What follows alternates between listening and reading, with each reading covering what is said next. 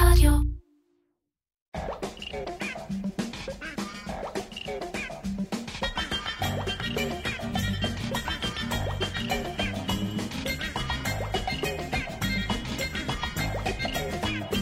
איר פודקאסט על פרסום, שיווק ובעיקר קריאייטיב, עם מירן פחמן.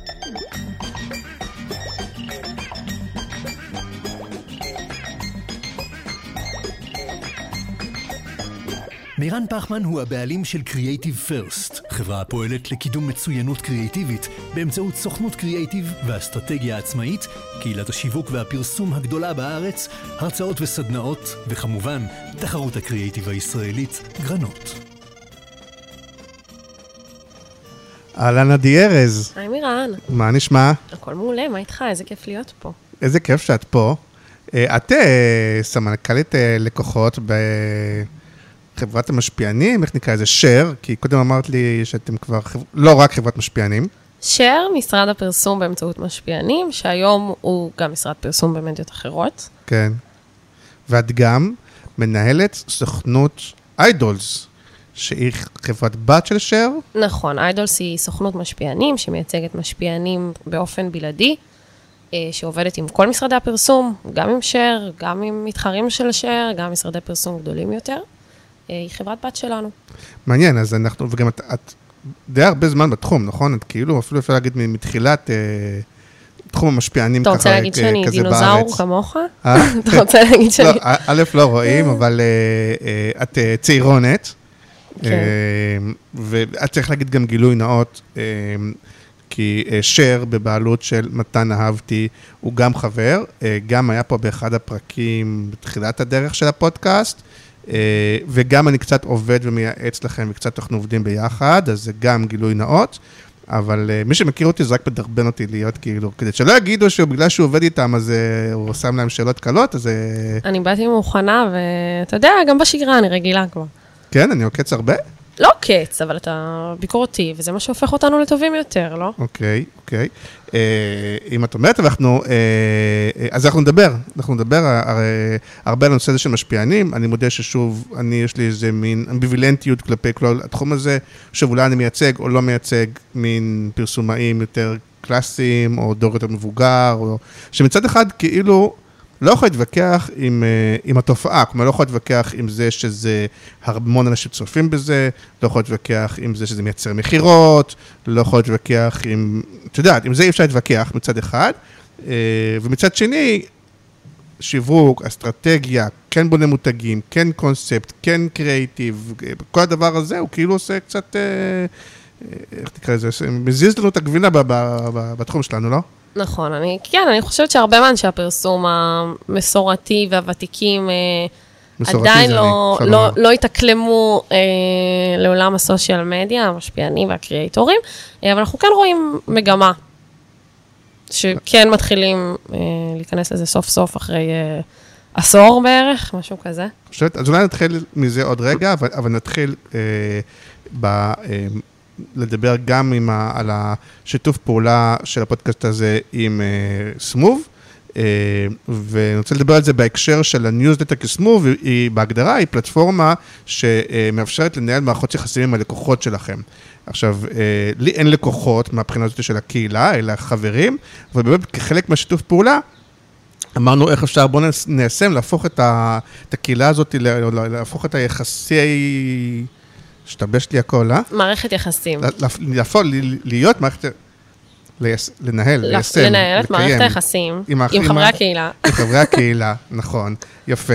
איך עושים את זה? אז אחד, באמת, בניוזלטר הקיצר, אה, שהקמתי לפני כבר משהו כמו חודשיים, את אה, חברה, את רשומה? את, ברור, אה, אני יכולה לענות תשובה אחרת? אה? כן. לא, ברור שכן, ואני עוקבת גם בקהילה, תשמעי, יש משהו פוסטים. כמו אלפיים אנשים כרגע שרשומים, ואני חושב שהפוטנציאל הוא הרבה יותר גדול, אז, אה, אז ברור שאני יכולה להגיד אחרת. אז כל מי ששומע אותנו, שירשם כן. לניוזלטר. אה, אותי הוא מעשיר, הוא וכל הקהילה. אני, אני מאמינה שכל מי שמקשיב בסוף הקהילה מעשירה אותו, לא? אז זה עוד דרך אה, לקבל מידע בצורה קצת יותר מסודרת, לא? את נורא חמודה שאת משתדלת, את שקרנית נוראית, אני יודע שאת, אני פה מסתכל ברשימות, אבל, טוב- אבל לטובתי. לא, אבל נגיד ככה, א', סתם. תראה, אני. טובה בלקדם מותגים, אז אה, אני לא, רואה ב Creative First כמותג. נכון, אבל, אבל כי, חלק מהעניין, אפרופו, שכשאני מנסה לעשות מוצר חדש או מדיה חדשה, אה, נגיד ניוזלטר, אז אתה אומר, אוקיי, מה, מה נעשה בניוזלטר? נעשה את אותם תכנים שכבר יש במקום אחר, ואז בעצם הפיצוח היה, שאני לא יודע אם את קוראת אולי ניוזלטרים אחרים, או מנסים, כל היום אנחנו מנסים לקרוא כל מיני אה, בלוגים, ויש כאלה שעושים אה, מין אה, כזה ניוזלטר בוואטסאפ, איך זה נקרא כזה broadcast בוואטסאפ, ויש כאלה שכותבים פוסטים מעניינים, ואנחנו מנסים לעקוב אחרי כל מיני אנשים, נורא קשה לעקוב אחרי זה כל הזמן. אז אמרתי, בואו נאגד את כל באמת התותחים והתותחיות בתחום, אה, אם זה מעולם השיווק, ואם זה מעולם הקריאייטיב, ואם זה מעולם החדשנות, ואם זה מעולם הצעירים, ובאמת את כל התותחים הכי אה, כבדים, AI, אה, לניוזלטר אחד. אה, שבו, את יודעת, יכולה פעם בשבוע לקבל את המיטב של כל מה שכתבו השבוע בתחום, זה, בגלל, בגלל זה זה נקרא קיצר. אה, וחלק מהעבודה, דרך אגב, עם סמוב, אז זה לא רק לעשות את הניוזלטר, אלא באמת אה, לנסות לנהל בצורה אוטומטית את כל המערכת יחסים הזאת. אה, חלק מזה זה גם ה meetup שעשינו לאחרונה עם טיק טוק, ובקרוב יהיה עוד meetup, אני מקווה אז לנהל גם את הנושא הזה, איך רושמים אנשים, איך נותנים עדכונים, עמודי נחיתה, לנהל את ה data שיש סביב כל הדבר הזה. אה, זה מאוד מאוד אה, יעיל, מאוד חכם, מאוד מוצלח, אז תודה רבה לסמוב, ותודה רבה לאדיו שמשווקים את ספוטיפיי בישראל. אם אתם רוצים להירשם לניוזלטר, אז הלינק נמצא בתיאור הפרק. זה בסדר? איך לא? איך? לא, איך לא ירצו? כן, אה? ברור, איך לא ירצו? הם עכשיו הולכים להקשיב שעה וחצי או שעה לפודקאסט הזה, אז נכון. מה, אה. ניוזלטר שהוא בקיצור, לא ירצו? בואו נדבר על, על התחום שלשמו התכנסנו. אז התחלנו להגיד שאת הרבה זמן בתחום, נכון? כאילו את- נכון. מה, ממתי? אה, אני אה, זה עובדת קצת קטע בשם... שאת כאילו בת 25 והולכת לספר לי אה.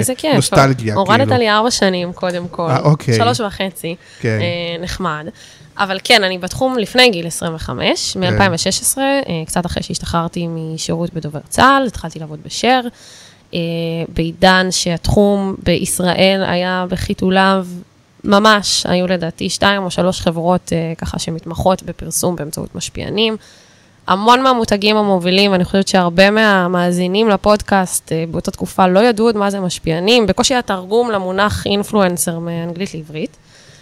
אמ, אז כן, אז אני, אני חושבת שאני מוותיקי תחום המשפיענים בישראל. כשהמשפיענים אז היו מה? בעיקר בפייסבוק. בזמנו? אה, או כשהתחיל האינסטגרם יותר? זה, זה כן היה באינסטגרם, אבל זה היה בצורה שונה לחלוטין, התחום עבר אה, שינויים אה, אה, גדולים ומשמעותיים מאז. אה, אני אתן דוגמה, בקמפיין הראשון שאני עשיתי בתור מנהלת קמפיינים, זה היה קמפיין של 100 משפיענים אה, למותג אה, טלפונים. המשפיענים קיבלו את הטלפון, העלו תמונה לפיד. זה דברים שכמעט לא קורים היום, זאת אומרת, גם קמפיינים עם 100 משפיענים, כי כמעט אין שום מותג שיכול לעמוד בעלויות האלה, אם אנחנו מדברים על משפיענים A-ליסטים. גם קמפיינים שעולים בפיד כתמונה, זה משהו שאנחנו פחות רואים היום. בפיד של, ה... של האינסטגרם. כן, אה, תראה, בעצם מה שקרה, שהכל השתנה, גם הפלטפורמות השתנו. זאת אומרת, אינסטגרם אז באמת הייתה בפיד, ואז הכניסו את הסטורי, משהו שלדעתי השפיע על כל התרבות העולמית, שהפך את החיים שלנו להיות מעכשיו לעכשיו, וב-15 שניות, ובווידאו וכל זה. באופן כללי עדיין מס- מסתכלים בפיד של אלה, בתור משתמשת, כאילו, את מסתכלת בפיד של אנשים או רק בסטורי? אה, מסתכלים, אנשים, בפ... מסתכלים כאילו. בפיד, אבל הסטורי אה, הרבה יותר חזק, וגם הרילס, אה, רילס שזה משהו שיש לנו ממש לדעתי מהשנתיים האחרונות, שממש צובר תאוצה באינסטגרם. בסוף גם אינסטגרם מחליטה מה לקדם באמצעות האלגוריתם שלה, וכולנו שבויים של הדבר הזה. אינסטגרם הוסיף את האפשרות ל swipe up, ללינק, שבעצם הפכו את כל עולם המשפיענים לעולם שהוא גם performance ומכר, משהו שלא היה ב-2014, 15, 16, 17. קמו לנו פלטפורמות אחרות, כמו טיק טוק, שגם שינו את הצורה שאנחנו חיים, מתקשרים, אה, מתנהלים ומפרסמים. ובכלל, כל השוק הזה עבר תהפוכה, אתה יודע, אז היה קמפיין עם 100 משפיענים, שלדעתי היום תמונת פיד שלהם, של כל אחד, עולה כמו שכל הקמפיין הזה עלה, פחות או יותר. כן, אז פייסבוק כאילו ירד מהבחינה הזאת, יוטיוב... תראה, פייסבוק? פייסבוק היא מדיה שאנחנו עובדים איתה, אה, פשוט אין לנו, זה פחות משפיעני פייסבוק, אנחנו עובדים קהילות, עם לא? קהילות. או אה, מי- עמודים נגיד. כן, מי כמוך יודע את החוזק של קהילה. אה, ניוזלטרים, אנחנו עדיין לא, כן. עדיין לא שם, אבל אני אשקול את זה, האמת. אה, אז יש באמת העולם של קהילות, ששם המשפיענים בעצם מנהלי הקהילות, אה, יש את העולם של ניטור והתערבות, אבל בעולם של משפיענים proper, היום רוב העבודה באמת היא באינסטגרם, טיק טוק ויוטיוב. לא, איפה יוטיוב בתוך כל הדבר הזה של יוטיוב באמת פעם היה מאוד חזק, היוטיוברים וכל זה, נכון. והיום איפה הם בהשוואה נגיד לטיק טוק ולאינסטגרם? זה פר באמת- קטגוריה או שאפשר להגיד נגיד שאינסטגרם נגיד זה המלכה של המשפיענים או לא, או או מה, איפה? אוקיי, אז לגבי יוטיוב, אה, המשפיענים הראשונים שהיו בארץ, הם היו יוטיוברים, אוקיי? בן קיסר, בן זיני, קווין רובין, חבר'ה שהבינו את הפלטפורמה הזאת, התחילו ליצור שם תוכן, לדעתי נטו, מפאן, ובעצם הפכו למשפיענים מאוד מאוד חזקים, והם עושים את זה עד היום. אה, יוטיוב זה פלטפורמה שבארץ מאוד מאוד מאוד חזקה בקרב ילדים ובני נוער. אה, אם בעצם, אה, כשאני הייתי ילדה, הייתי מחכה כל יום בשתיים לראות את הפרק בערוץ הילדים של השמינייה או של קטנטנות. היום בני הנוער מחכים לראות את אותו סרטון שעולה פעם בשבוע בעמוד של בן קיסר, או של רונית וג'ונתן, אה, או של כל אחד מהיוטיוברים האחרים. אה, יוטיוב זה פלטפורמה שמאוד מאוד חזקה בעולמות הגיימינג היום. אה, הפלטפורמה אולי, משפיעני הגיימינג, אה, באמת יש להם קהילה מטורפת שהולכת אחריהם אה, די בעיניים עצומות, לראות. נגיד שטוויץ' וכאלה, אתם גם מתעסקים? פחות. דיסקורד, כל מיני כאלה? פחות. ודרך אגב, לגבי יוטיוב בעולם, אני חושבת שגם קהל בוגר צופה ביוטיוב והחליף את זה, החליף את הטלוויזיה ביוטיוב, בארץ זה עדיין פונה יותר לצעירים. כן, למרות והיו שנגיד לך ניב שתי שאלות גלבוע אחרות אחרי כאלה- היוטיוב, אבל שכחתי אותן. לא, אני אומר גם ניב גלבוע, נגיד למבוגרים, נגיד ניב גלבוע כזה שצופים, או כמה צופים כבר שהוא כאילו כזה היסטרי. כן, אה, נראה לי שאין כל כך תכנים למבוגרים ביוטיוב כן, בארץ. לא, ואז התחלנו להגיד, אוקיי, אז אה, ובין אינסטגרם לטיק טוק, מי... יש כאילו... אז- יש הבדל ביניהם ב... טוב, יש המון הבדלים, אבל מבחינת פנייה לקהלים, מותג שהיום רוצה לפנות לצעירים, חייב לפרסם בטיקטוק. חייב, קודם כל, זאת עדיין המדיה של הצעירים. זה נכון שגם לי וגם לך יש טיקטוק, ואנחנו צורכים שם תוכן, אבל מבחינת התוכן הפרסומי, לקהל הבוגר אה, זה עדיין יותר מתאים ורלוונטי וממיר אה, באינסטגרם, לקהל הצעיר, must, must, must, טיק טוק, אם אתה לא בטיק טוק, אין לך מה לפרסם לקהל הצעיר זה בכלל. קטע, כי נגיד לפני שבוע רעות כהן מטיקטוק, אה, היא לא, היא אומרת שזה לא הקצעירים, נכון שיש לה גם אה, אג'נדה, היא, היא בפוזיציה, אבל, אבל אנחנו גם יודעים שלא רק צעירים, אבל שוב, תפיסתית קצת עדיין זה נחשב יותר של הצעירים, גם אינסטגרם באמת. טוב, שאלה כמה אה, גם הכל אמרתי יחסי, צעירים, כן. אבל אתה אומר, הצעירים, נגיד הבני נוער והעשרים, כן. ויותר כאילו... וגילאי 25 פלוס, 35, 45, לגמרי אבל נמצאים מש, באינסטגרם. משפיעני הטיקטוק, הם דרך אגב לא ב... אין כאלה שהם גם וגם, נגיד, בטח. כאילו, מהדגן כאלה, גם פה וגם פה. חד משמעית, יש המון, ליאל אלי. כן. למשל, לדעתי יש לה כמות עוקבים זהה כמעט בשתי הפלטפורמות, אנחנו מדברים על משהו כמו חצי מייצר- מיליון. וגם מעתיקת התכנים, נכון? זה לא שמייצרת תוכן לזה ותוכן לזה. אה, נראה לי שזה תלוי משפיען. אה, אני חושבת שרוב התכנים דווקא מייצרים אותם בנפרד, כי זה שונה. אה, גם רילס וטיק טוק, דרך אגב, עדיין, כן. זו צריכה להיות פנייה שונה לקהל. אה, יש תכנים שמתאימים לשתי הפלטפורמות אה, ועולים גם וגם. כן, לא, כן, כשדיברנו, מדברים על אינסטגרם, בהשוואה לטיקטוק באמת זה יותר ברילס נראה לי. זה כאילו המוצר הדומה, לא? תראה, אינסטגרם העתיקו מטיקטוק בסופו של דבר. כן. אבל הם פונים לקהל אחר, יש להם אלגוריתם אחר. אבל שוב, לא ענית- לא ענית על השאלה של ה...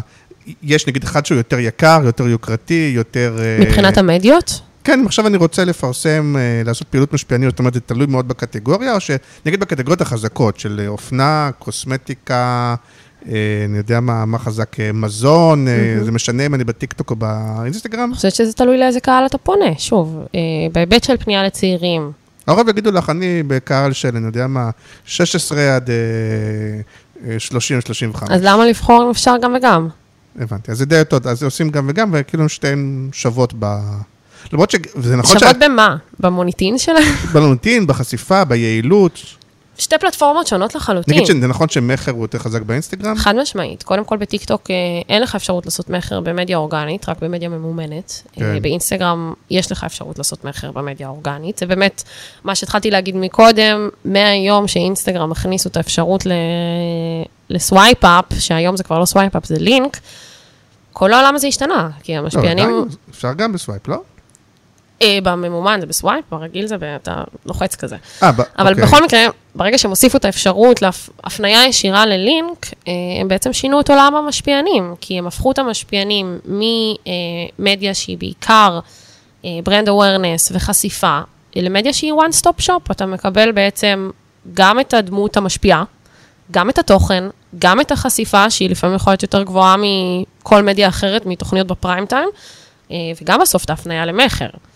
אה, וזה באמת שינה פה את כל התפיסה. צריך להגיד ביושר שזה לא הם הפכו את זה, אלא עצם זה שהתכונה הזאת נוספה. בדיוק. אה, אז הלקוחות, ופה עוד פעם יש בזה טוב, יש בזה רע, אז מרגע שנוספה אפשרות לייצר לינק למכר באינסטגרם, אז השאלה אם, אם כל השוק הזה לא נהיה נורא נורא מוטה מכר, בטח במצב של היום, ורוב הלקוחות רוצים מאוד מאוד לראות מכירות, ואז, שוב, זה, זה לא רק טוב, כאילו, או שמה את חושבת? אני מתגעגעת, לה, אני, קצת, אני קצת מתגעגעת לימים שהמשפיענים לא היו אה, אנשי מכירות, והם היו כן. באמת דמויות שמשפיעות ויוצרי תוכן. זה גם היום קורה, אבל אני מסכימה איתך שיש הרבה מותגים ולקוחות שמחפשים מההתחלה את השורה הסופית אה, של המכירות, שמעו סיפורים של מותגים כאלו ואחרים, וחושבים שבסטורי אחד הם יכולים להגיע לאותם נתונים. עכשיו, אפשר להגיע לנתוני מכירות מאוד מאוד מאוד יפים, אבל בעיניי אה, אי אפשר לזנוח את מה שהיה פעם. ואני חושבת שמותגים שעושים את העבודה הכי נכונה עם משפיענים, זה מותגים שבעצם מנצלים את כל הנקודות של אותה one stop shop, גם את התוכן, גם את התדמית, גם את ההשפעה, גם את החשיפה, ובסופו של דבר את המכר. אז, אבל איך מסבירים את זה שכאילו, עוד פעם, בשורה התחתונה יכול להיות שהם כן מצליחים לדלג על כל הפאנל המפורסם, ואפילו נגיד לחם חביתה כזה, או אפילו, כאילו, אפשר להבין למה, אנחנו יכולים להגיד, אם המותג הוא כבר חזק ומבוקש, ואני לא יודע להגיד שמות של חברות קוסמטיקה נגיד ידועות, ועכשיו מישהי, זה בעיקר משפיעניות, נכון, במכר, אומרת, עכשיו יש לי איזה קוד קופון מאוד מאוד חזק, אז, אז ברור שהיא תעיף, זה נגיד בסדר. אבל גם מצליחים, או מצליחות לעשות את זה גם על מותגים פחות ידועים, וגם על מוצרים שהם שם קוד לחם חביתה, או מוצרים שהם, שהם לא... אה, ש, שהם לא מותגים שגם ככה הביקוש שלהם מאוד גבוה, ומצליחים איכשהו לדלג על המודעות, על ההבנה, על ה... בגלל החוזק שלהם שהם, אם אומרות, כדאי לכם לקנות, אז כאילו הקהל שלהם קונה בהמוניו? אז רגע, קודם כל, כמה לחם חביתה כבר יש לנו, כן? אחד בכמה חודשים יש לנו כן. מישהו שנהיה, לזה קוראים ויראליות בסופו של דבר, נהיה ויראלי ומפה הוא מתפוצץ. רגע, את יודעת מה, אם כבר שאלה חזקה, עם יד על הלב, מה שנקרא. את... אל תשאל מה הסוד לוויראליות. לא, אין לכם חביתה כזה, עם יד על הלב, כי אני, אני אגיד, מודה, ששואלים אותי, אני, אני וגם היה על זה דיון בקריאיטיב פרס בקבוצה, אבל האם זה באמת עניין של מזל, הרבה, שאומרים, תקשיב, יש אלף עסקים שעושים כל מיני שירים וכל מיני כאלה וזה, וזה הצליח, לא יודעים בדיוק להסביר למה, או שכן יש איזושהי נוסחה, או יש מישהו שיכול, כאילו חברת משפיענים או סושיאל טובה יכולה לעשות, לא במאה אחוז, אבל כאילו יכולה לעשות כזה לחם חביתה. אני חושבת שלעשות לחם חביתה, וכמו שאמרתי, כן. הסוד לווירליות, אף אחד לא יודע אותו, כן. אוקיי? אני גם חושבת שהרבה פעמים אותם סרטונים שמתפוצצים, זה אלו שאף אחד גם לא צפה שהם יתפוצצו. ועם זאת, אה, מומחים בתחום, אנשים שעשו הרבה קמפיינים, שראו מה עבד ומה לא עבד, כן יש קווים מנחים איך לעשות קמפיין מוצלח. האם זה מבטיח שהקמפיין יהיה לחם חביתה, ויתפוצץ ברמה הזאת שכל בית בישראל ישמע את השם הזה? לא בהכרח. אה, בסוף אנחנו גם מושפעים מאלגוריתם, כן. מטרנדים, מ... וואו, כל כך הרבה דברים, אתה יודע, יכול לקרות מחר משהו אה, ענק בעולם, וכל מה שעבדנו עליו על הקמפיין הוא לא מעניין אף אחד כרגע. אה, אז ברור שיש קווים מנחים, שאם פועלים לפיהם, המסלול ההצלחה הוא, הוא טוב יותר, אבל אני לא חושבת שאף אה, מנהל קריאייטיב יכול להבטיח ש... הקמפיין יהיה ויראלי ויעבור את החשיפות ש... נכון, שמצפים להם. תקחי לצורך העניין משפיען מאוד חזק, והוא יעשה איזה הפרעה ויזואלית מאוד חזקה, או איזה טיזר, או איזה click bait, או איזה משהו, אז יש יותר סיכוי שהדבר הזה יהיה ויראלי, נכון? נכון. כמו שאת אומרת, יש פה קווים מנחים, אבל כשזה משהו שהוא באמת בא out of nowhere, בלי שום דבר, וגם אין בו... ושוב, יש, ויש, נכון שיש בו שיר כאילו קליט, אבל, אבל יש... מי שמכיר, יש הרבה כאלה, גם לפני וגם אחרי שניסו לעשות כאלה. למה דווקא זה תפס ולא אחרים? אז כן, יש מזל, יש אלגוריתם. כן, שוב, עוד פעם, אני אומר, אולי האנשים כמוני, שהם קצת ציניים מהצד, אומרים זה מזל, ומישהו אחר אומר, לא, לא, תקשיב, יש פה, נו... זה ספציפית, זה כאילו קצת מזל. ספציפית במקרה הזה, קשה לי להאמין שהייתה שם אה, חשיבה אסטרטגית אה, מאוד טוב, מאוד מאוד גדולה. אז בואו נחזור לנושא של המכר, כי התחלנו לדבר וזה חשוב, לדעתי, גם להרבה אנשים שמקשיבים. אה, על הנושא הזה של המכר, א', מה שאמרנו טוב ורע, כאילו, אז תשלים מפה, כי אמרנו ש, שאת מתגעגעת מצד אחד לתכנים, ומצד שני, היינו בזה שהאם אפשר למכור, כאילו, איך מצליחות למכור גם מוצרים שהם לא מותגים ידועים. אוקיי, אז בגדול אני כן חושבת שמותג שהוא לא ידוע, שיעלה בסטורי אחד של אה, היי, זה המוצר וזה קוד הקופון, הוא לא יתפוצץ. לא שהוא לא ידוע, אבל הוא לא A-ליסט, הוא כמו רוב המותגים כזה, את יודעת. אני חושבת שבכלל בפרסום, כל מותג חייב לעבור את כל השלבים, ומי שעושה את זה עושה את זה טוב ונכון, וה-case studies אה, הכי חזקים של מותגים שצמחו באמצעות משפיענים, זה אלו שהתמידו ושלא ציפו לתוצאות אה, על הסטורי הראשון. אה, אני כן חושבת שבמותגים... יש לך דוגמה כזאת ממשהו שלכם, שאתם, הנה פה אני מרים לך לעבודה שלכם, איזה מותג שעשה את כל הדרך והביא תוצאות, כדי שתוכל לספר, הנה... כן, אני אתן לך דוגמה, בשנה שעברה אה, עבדנו עם רשת גוטקס, רשת כן. בגדי הים, רשת ותיקה של עשרות שנים. כן, עשרות שנים בישראל, כן. פרסום מאוד מאוד מאוד מסורתי, וכך גם התדמית שלהם. אני, תראה, לי מתחת לבית יש חנות, סלון מלכה או משהו כזה, יש שם שלט בכתב יד שרשום בגדי ים של גוטקס. ושם ליד יד אליהו? לא, לא, לא. בטיזנגוף. אז... אוקיי. Uh, זה כאילו, סליחה שאני זה, אבל לא כזה, כאילו, אמא שלי כאלה לובשות, מי, מי שם? אז, אז ככה זה היה. כן. Uh, ואז בעצם התחלנו לעבוד איתם, uh, ובעצם לנער את האבק מהרשת, והמטרה של הקמפיין הייתה להביא קהל צעיר, שקונה היום ברשתות אחרות שממותגות יותר כצעירות, להביא אותם לגוטקס. לא להגיד שהכי צעיר שיש לי בראש זה פלפל, וזה גם שנות 80. וזה גם בגוטקס. או 90. פלפל היה של גוטקס גם, נכון? נמכר לדעתי עדיין בגוטקס. אני חושב שפעם הם ניסו לעשות אולי, להחליף, לעשות מין מותג לצעירים תחת המותג שלהם אולי. אבל גם פלפל זה שנות ה-90, ילד באותו כן. זה הייתה בת 16. אני לא יודע מה היום, בדיוק, אז הם רצו להצעיר את המותג, כן. להביא קהל צעיר שייכנס לאתר ויקנה, ולא ילך לחנות בדיזינגוף אה, שכתוב בכתב יד, ייכנס לאתר ויזמין. אה, ובאמת עשינו שם אה, עבודה שבחרנו משפיעניות צעירות, אופנתיות, מגניבות. דרך אגב, באמת יחד עם זה שגם גוטקס הוציאו קולקציות כאלה שפונות לקהל הזה. כן. ועשינו פה עבודה שהיא יסודית, זאת אומרת, אני התעקשתי על זה שהקמפיין לא יתחיל בתקציב שהוא מאוד מאוד מאוד קטן, כי אמרתי, צריך לעשות פה רגע שינוי. באופן מפתיע, את אומרת, משרד הפרסום מתעקש שהתקציב יהיה גדול, כאילו, כן. מה, תקשיבו, לא, בניגוד לרגיל, אנחנו... כן. אני חייבת להגיד שאני אף פעם לא אמכור ללקוח משהו שלא יעבוד, גם אם זה יעלה לי בלהפסיד את הכמה עשרות אלפי שקלים. אה, ופה היה לי ברור שזה צריך להיות, אה, אה, שוב, זה לא היה בתקציב ענק בכלל, אבל... כן. לא, דווקא סיפור מעניין. אבל שצריך פה עבודה, צריך פה עבודה לפחות, זה היה עם עשר משפיעניות בולטות ומוכרות, שיכניסו את המותג לתודעה. אה, ובעצם עשינו פה פעילות שהיא גם וגם, זאת אומרת, נתנו להם את הבגדי ים שהן אוהבות, כל אחת טסה עם הבגד ים לחופשת הקיץ שלה, אה, ופרסמה את זה באופן סופר אותנטי, שהכניס את זה שגוטקס הוא מותג לגיטימי לבחורות בנות 20-25, והוא לא אימא שלך ולא אימא שלי, שיש המון עיצובים יפים, וכמובן גם כשרואים את זה על מישהי שהיא... אה, גם נראית טוב, גם החופשה שלה נראית טוב, וגם בכלל, בנות צעירות רוצות להיות כמוה, זה עושה את העבודה. אה, היו לנו שם כבר בקמפיין הראשון מכירות מדהימות, אה, והצלחנו לנער את האבק, באמת בעבודה שהיא, שהיא סיזיפית אינטנסיבית. שזה מכירות אונליין, מה שאת אומרת? אונליין כבר... לגמרי, אונליין לגמרי, בעבודה שהיא אה, מלווה בהתמדה. זאת אומרת, לא מהסטורי הראשון ולא עם משפיענית אחת, עם קבוצה, שתראה שזה לא לגיטימי רק אצל אחת, אלא זה מה שקורה עכשיו, זה מה שמגניב עכשיו, זה מה שכולנו הולכות איתו, זה מה שטסים איתו למקומות הכי יפים בעולם. אה, וזה אבל, אבל לצורך העניין, המשפיעניות, ואת יכולה גם להגיד את השמות, כי זה רק לפני שנה, זאת אומרת, לא כזה מזמן, על המשפיעניות שטובות בתוכן, כשאת אומרת, נגיד, שנסעו והצטלמו וזה, הם גם אלה שהן הכי טובות במכירה, שבסוף הכי הרבה, או שזה מין מיקס כזה של אז אלה... באמת בקמפיין הזה עשינו אה, איזשהו מיקס. למשל, באמת אה, אחת המשפיעניות המובילות שעבדנו איתן הייתה לירן כהנר, שהיא מדהימה בעיניי, גם מבחינת אה, הערכים שלה ומי שהיא, וגם מבחינת התוכן והקהילה שלה. אה, שלירן היא גם משפיענית עם יכולות מכר, אבל לא, היא לא המשפיענית הכי מוכרת בישראל.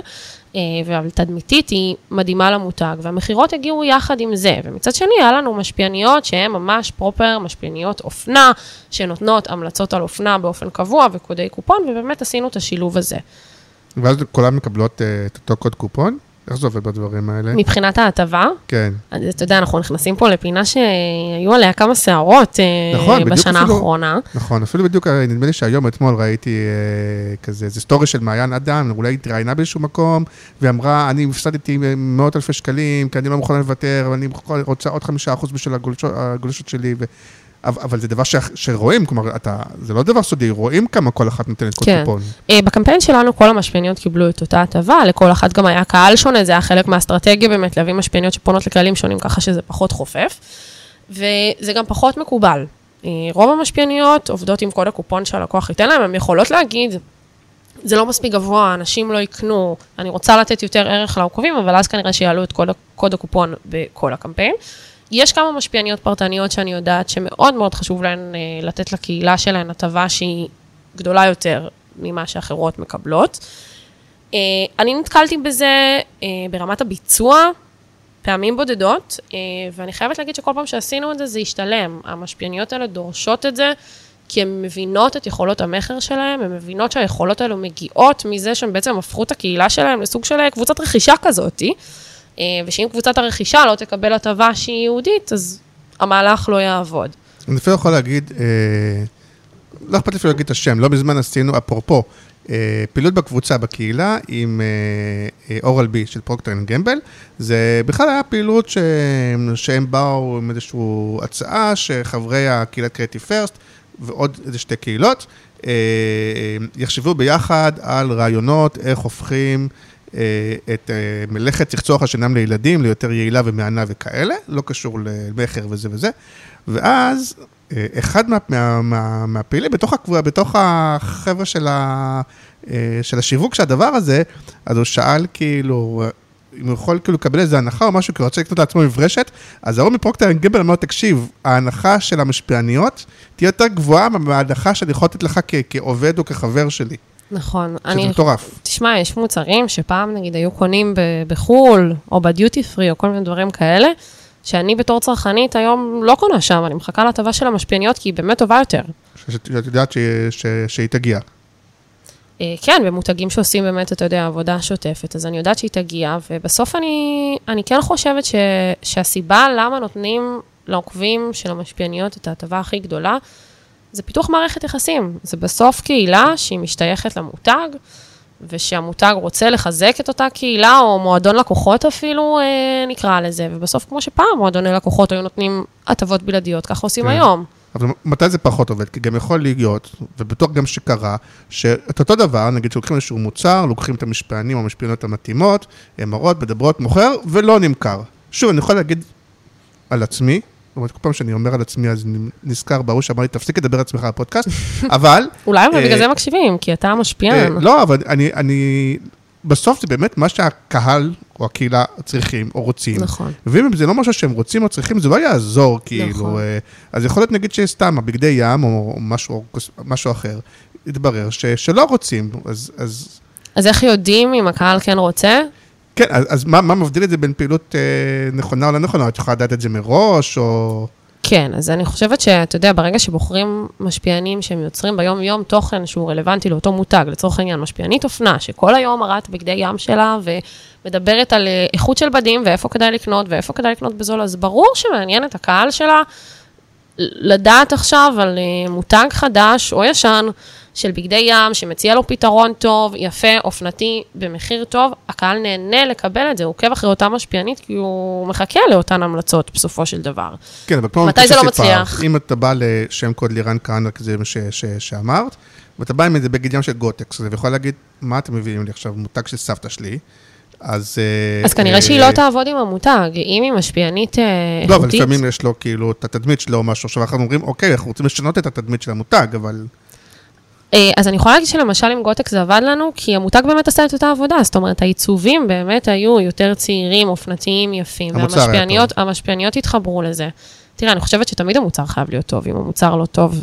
אז איפה זה פחות עובד, התחלנו להגיד? זה פחות עובד ברגע שהחיבור בין המשפיען למותג אה, הוא לא הרמוני, שמנסים, אתה יודע, אה, בכוח לקחת משפיען שיודעים שהוא עבד טוב למותג מסוים, ולנסות לחבר אותו למותג שלך, למרות שאין לו שום קשר והוא לא צורך את המוצר. כן, אז פעם, מבלי להיכנס לשמות, אבל את יכולה לספר סיפור, נגיד, לסוג של כזה דבר שפחות כן, עבד? כן, יש לי סיפור שקרה לי. כן. אה... או שכן תיכנסי ישירות ותטנפי על כל הענף. לא, אני אגיד את המותג, אני לא אגיד את המשפיענית. כן. קוויק סופר אונליין, שעשיתי כן. להם את עבודת המשפיענים הראשונה שלהם בארץ במשך שנתיים.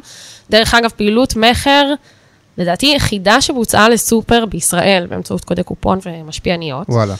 אה, בחרנו משפיענית ב top 10 בארץ, אוקיי? אין על זה עוררין. כל אחד ממאזיני הפודקאסט יגיד שהיא אחת ממשפיעניות המכר כן. אה, הכי טובות בישראל. אני אישית גם מאוד מאוד האמנתי בה. אה, ופחות היה לה חיבור לעולם של סופר. חשבנו שדווקא מהמקום הזה, שאין לה חיבור, מתאים לחבר אותה לסופר אונליין, שמגיע הביתה, אה, וכל זה. כי היא ו- נחשבת אחת שיש לה הרבה כסף, היא לא הולכת לסופר? היא נחשבת אחת? שפחות מבשלת, ופחות כן. אה, כזה, אז למה לא שהסופר יגיע אליה הביתה? כן. וזה פחות עבד. אנשים לא משפיענית, האמינו שמשתמשת בזה? כי שם? אני חושבת שזה לא מעניין את הקהל של הסופר. מעניין את הקהל שלה, קוסמטיקה ואופנה ו- וצחוקים ומה שהיא מדברת עליו ביום-יום.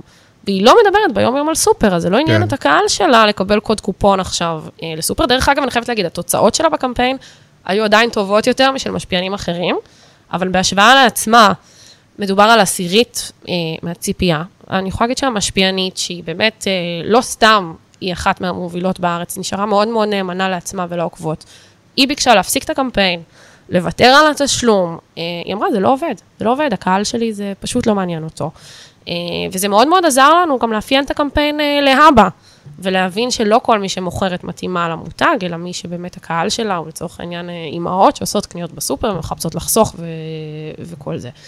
אז המשפיעניות האיכותיות היום יודעות להגיד זה לא עובד, יודעות לוותר לבד, הן לא ירצו לפגוע אה, בעצמן, לא מול הלקוחות שיגידו אחרי זה זה לא עבד, ולא מול הקהילה שתגיד, מה היא מפרסמת לי את זה, זה לא מעניין אותי, מעניין אותי דברים אחרים.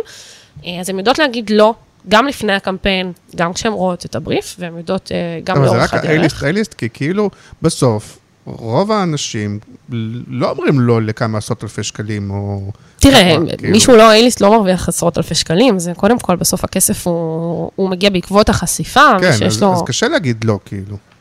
אז אנחנו רואים היום גם את המיקרו-משפיענים והביליסטים, ש... שהם רואים בדבר הזה כדרך, הם גם ידעו להגיד לא, והם ידעו איזה דרך הם בונים לקהילה שלהם. מי שמחפש את הכסף המיידי, כנראה שגם הנוכחות שלו במדיה היא תהיה זמנית ומיידית.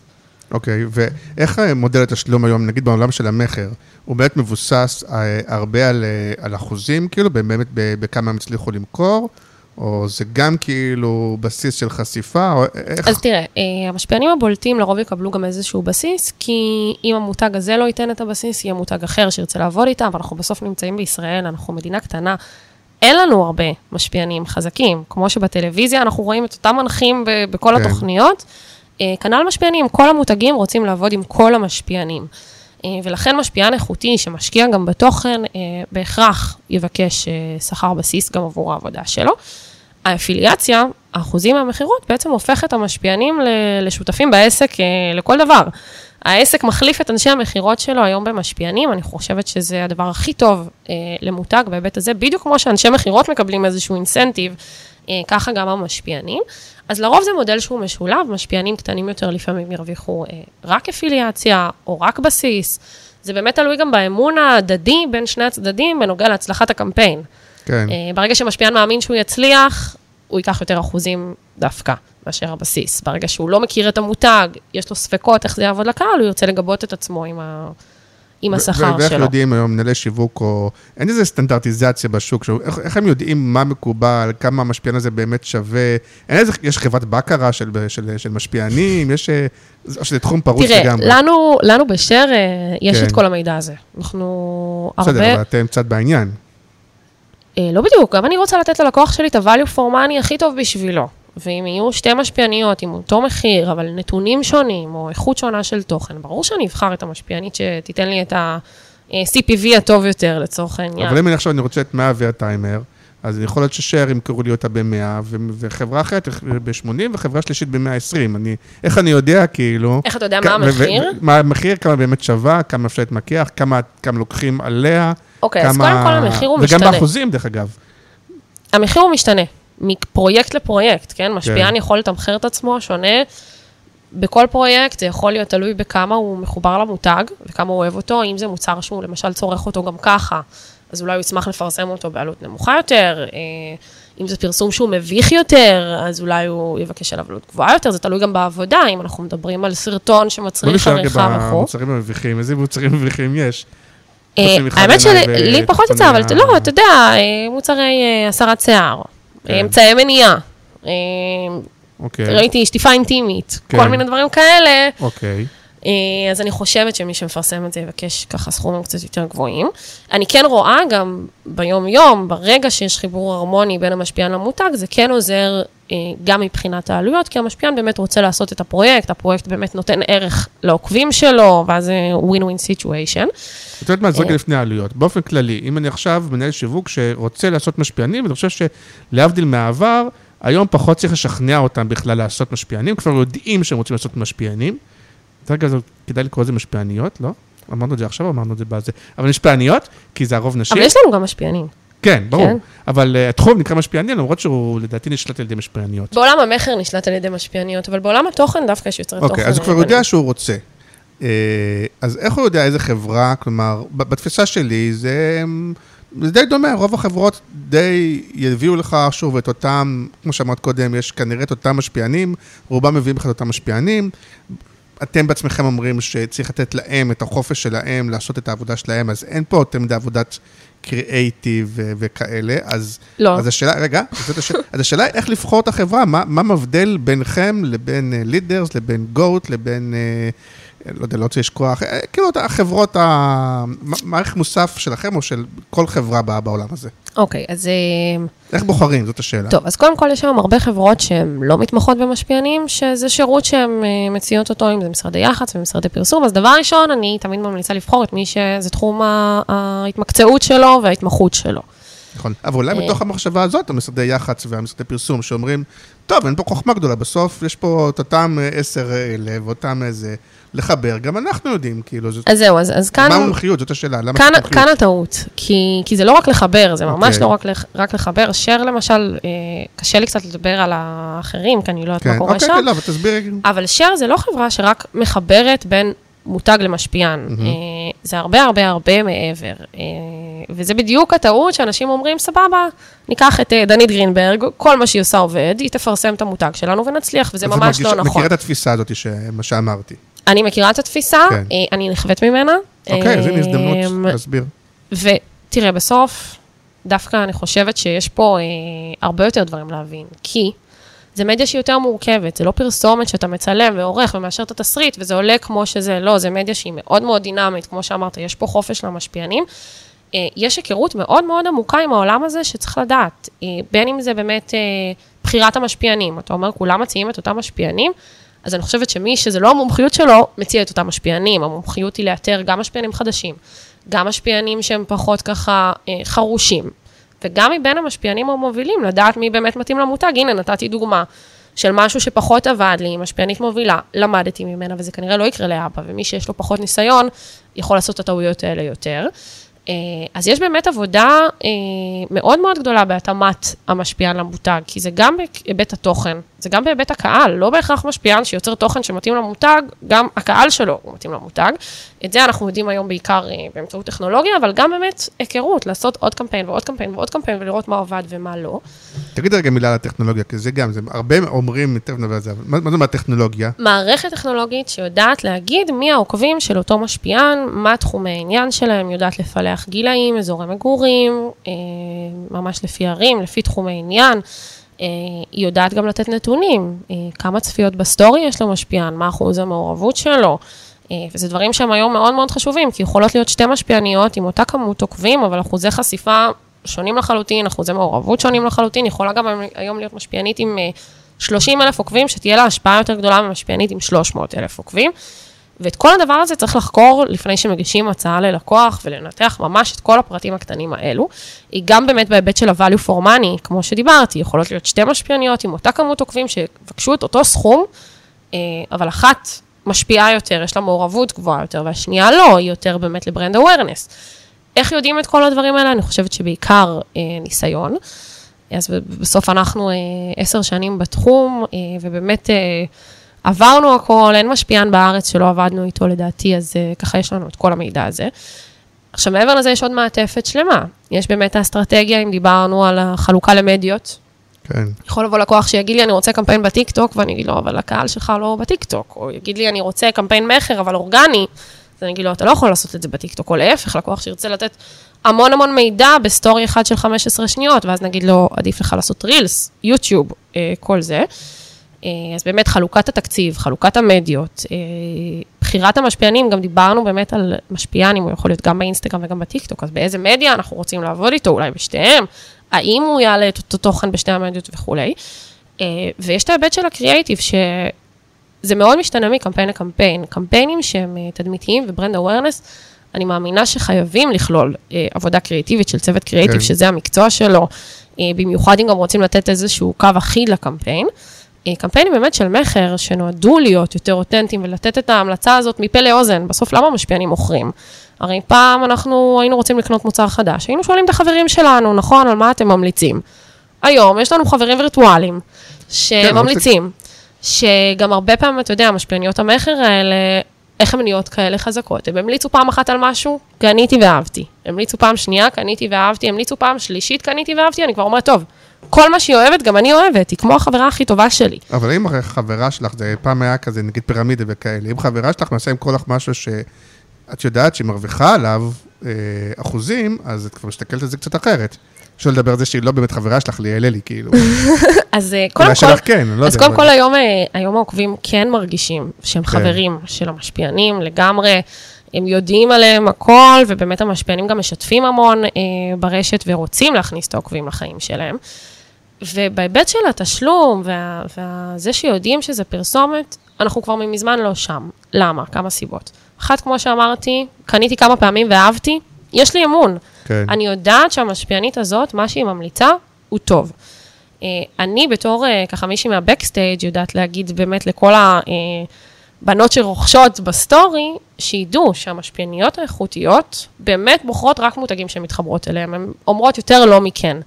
אה, ולכן אין שום בעיה עם זה, כי אני אומרת, אוקיי, אם היא כבר בחרה לפרסם את אותו מותג ולא את העשרה מותגים האחרים, כנראה שזה המותג הכי טוב. היא סוג של, המשפיעניות היום הן כבר סוג של אה, סטמפה כזאת, היא נכון. בקרת איכות. זה טיעון שעוד ג' יפית כאילו. אמרה בזמנו. ו- נכון, ו- ואתה לא יודע אם אתה באמת מאמין לזה, כי בסוף, אני לא חושב שתפרסם כל דבר, ברור שלא יפרסמו דברים שהם, לא יודע, בסוף יתקלקלו או יעשו לך נכון. נזק, אבל בסוף, אתה יודעת, רוב הדברים, רוב המותגים, אני אקרא לזה מותגי סאנו כאלה, בסדר? שהם לא A-ליסט ולא גרועים, הם הם בסדר.